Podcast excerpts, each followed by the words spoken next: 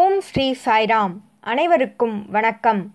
பிரசாந்தி சந்தேஷின் கேள்வி பதில் நேரத்திற்கு உங்கள் அனைவரையும் வரவேற்பதில் மிகுந்த மகிழ்ச்சி உங்களுடைய நிலைத்த ஆதரவுக்கும் நன்றி. ஒவ்வொரு வாரமும் பக்தர்கள் பலர் தங்கள் மனதில் எழுந்த கேள்விகளை கேட்கின்றனர். அதற்கான பதிலாக சாய் இலக்கியத்தை ஆதாரமாக கொண்டு பதில்கள் கொடுக்கப்பட்டு வருகிறது. அந்த வகையில் இந்த வாரம் நாம் பார்க்க இருப்பது நூற்றி முப்பத்தி ஆறாவது கேள்வி. இந்த பக்தருடைய கேள்வி என்னவெனில் எதை ஞாபகத்தில் கொள்ள வேண்டும்?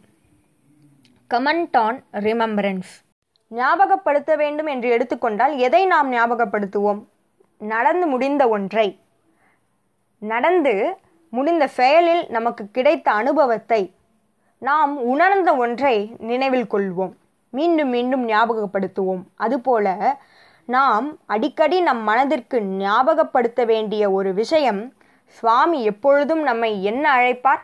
எம்பாடிமெண்ட்ஸ் ஆஃப் டிவைன் தெய்வத்தின் திருவுருவங்களே என்று அழைப்பார். அதனை நம்முடைய மனதிற்கு அடிக்கடி ஞாபகப்படுத்த வேண்டும். நீங்கள் சுவாமிக்கு முன் அமர்ந்து பாடும் பொழுதோ தியானம் புரியும் பொழுதோ ஜபம் புரியும் பொழுதோ சுவாமியும் நீங்களும் வேறல்ல என்பதனை ஞாபகத்தில் கொள்ள வேண்டும். இருவரும் ஒருவரே. என்பதனை நினைவில் கொள்ள வேண்டும். இதனுடைய அர்த்தம் ஒரு விளக்கிருக்கிறது. அந்த விளக்கில் உள்ள சுடரானது இன்னொரு விளக்கினை ஏற்ற வல்லது அதுபோல் சுவாமியின் தெய்வீக பேரலைகள் நம்முடைய இதயத்திலும் ஒளியூட்டுகிறது. ஜபம் தியானம் பஜனை ஆகிய அனைத்தும் இதையே குறிக்கின்றது. சுவாமியும் நாமும் ஒன்று வெவ்வேறு அல்ல. நம்முடைய இதயமானது ஒளியூட்டப்படுகிறது. சுவாமியும் நாமும் ஒன்றே என்ற அந்த ஒருமை உணர்வை உணரும் அந்த நிலையை யாராலும் வார்த்தைகளால் விவரிக்க இயலாது. அதனை உணர மட்டுமே இயலும். ஆகவே எப்பொழுதும் தெய்வத்தின் ஸ்வரூபங்கள் நாம் என்பதனை ஞாபகத்தில் கொள்ள வேண்டும். அதுவே நம்மை சரியான பாதையில் கொண்டு செல்லும். அடுத்ததாக ஒரு பக்தனானவன் எதை நினைவில் கொள்ள வேண்டும் என்றால் அமைதியை கடைபிடித்தல் அவசியமாகும். அவனை சுற்றி சத்தமும் சண்டையும் இருந்து கொண்டே இருந்தால் அவனால் இறைவனை உணர இயலாது. அந்த ஒருமை உணர்வை அறிய இயலாது. ஆகவே ஆழ்ந்த அமைதியிலே இறைவனோடு இணைவதை அந்த ஒருமை உணர்வை அறிய இயலும். அவன் உள்முகமாக பயணிக்கும் பொழுது இறைவனை நோக்கி இறைவனை தேடி உள்முகமாக பயணிக்கும் பொழுது அந்த இறைவனுடைய பேரலைகள் ஒரு மின்சார ஷாக் அடித்தது போல அவனுக்கு தோன்றும். அந்நிலையில் உலகமே அவனுக்கு அமைதியாக இருக்கும். அவனுக்குள்ளும் பேரமைதி நிலவும். அந்நிலையே ஒளியூட்டப்பட்டதற்கான அடையாளமாகும்.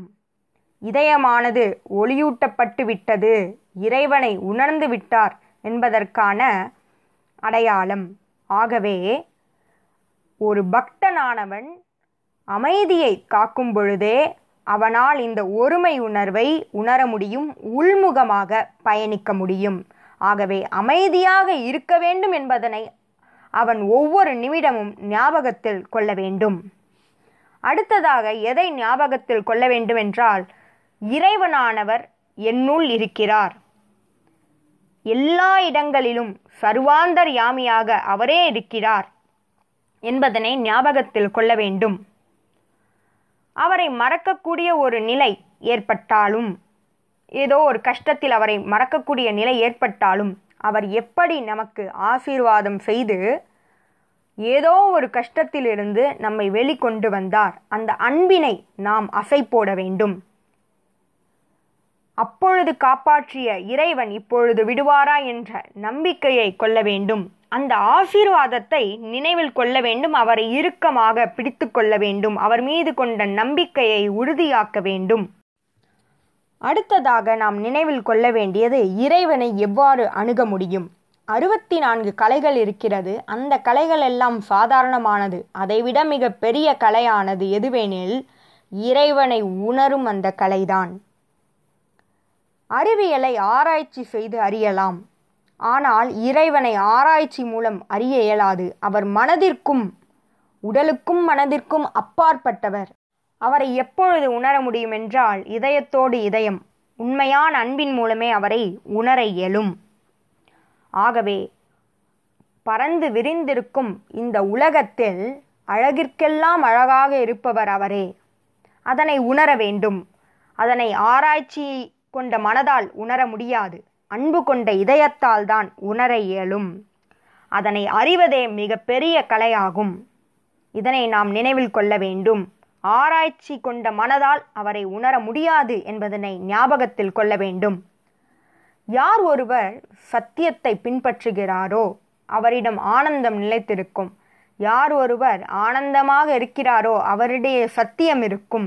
ஆகவே இதனை ஞாபகத்தில் கொள்ள வேண்டும். இந்த பண்பினை நாம் ஞாபகத்தில் கொள்ள வேண்டும். ஸ்மரணம் என்று ஒன்பது வகையான பக்தி பாதையில் கூறப்பட்டிருக்கிறது. ஸ்மரணம் என்றால் இறை நாமத்தை நினைவில் கொள்வது. மீண்டும் மீண்டும் நினைவில் கொள்வது. தியானம் புரியும் பொழுதும் ஜபம் புரியும் பொழுதும் பஜனை செய்யும் பொழுதும் இறைவனை ஞாபகத்தில் கொள்கிறோம்.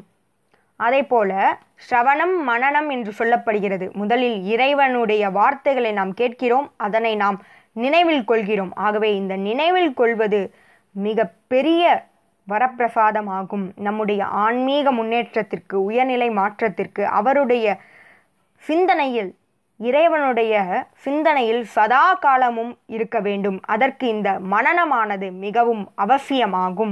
பலரும் என்ன சொல்கிறார்கள் என்றால் ஐ மிஸ் சுவாமி என்று சொல்கிறார்கள். எவ்வாறு அது சாத்தியம்? அவர் சர்வாந்தர்யாமியாக எங்கும் நிறைந்திருப்பவர். அவரை எவ்வாறு நீங்கள் நீங்கள் அவரை இல்லாதது போல் நினைக்க இயலும்? அவராலேயே உங்களுடைய இதயமானது துடித்து கொண்டிருக்கிறது. அவர் வேறு எங்கோ இல்லை உங்களுக்குள் இருக்கிறார். நீங்கள் அதனை துடிக்க வைக்கவில்லை. அது எவ்வாறு துடிக்கிறது? இறைவனால். எவ்வாறு செரிக்கிறது? இறைவனால். அவர் எங்கு இருக்கிறார்? நம்முள் இருக்கிறார். அவரை உங்களுடைய மனதின் திரையில் கொண்டு வாருங்கள். அவருடைய செய்திகளை நினைத்து பாருங்கள். அவர் உங்கள் மீது பொழிந்த அன்பினை நினைவு கூறுங்கள். இந்த அனுபவமானது உங்களை அற்புதமான ஒரு உலகத்திற்கு இட்டு செல்லும். உள்முகமாக பயணியுங்கள். அதுவே உங்களை வேறு ஒரு சத்தியம் நிறைந்த உலகத்திற்கு இட்டுச் செல்லும். நன்றி. இதுபோல பல கேள்விகளோடு உங்களை அடுத்த வாரம் சந்திக்கிறேன். ஜெய் சாய்ராம்.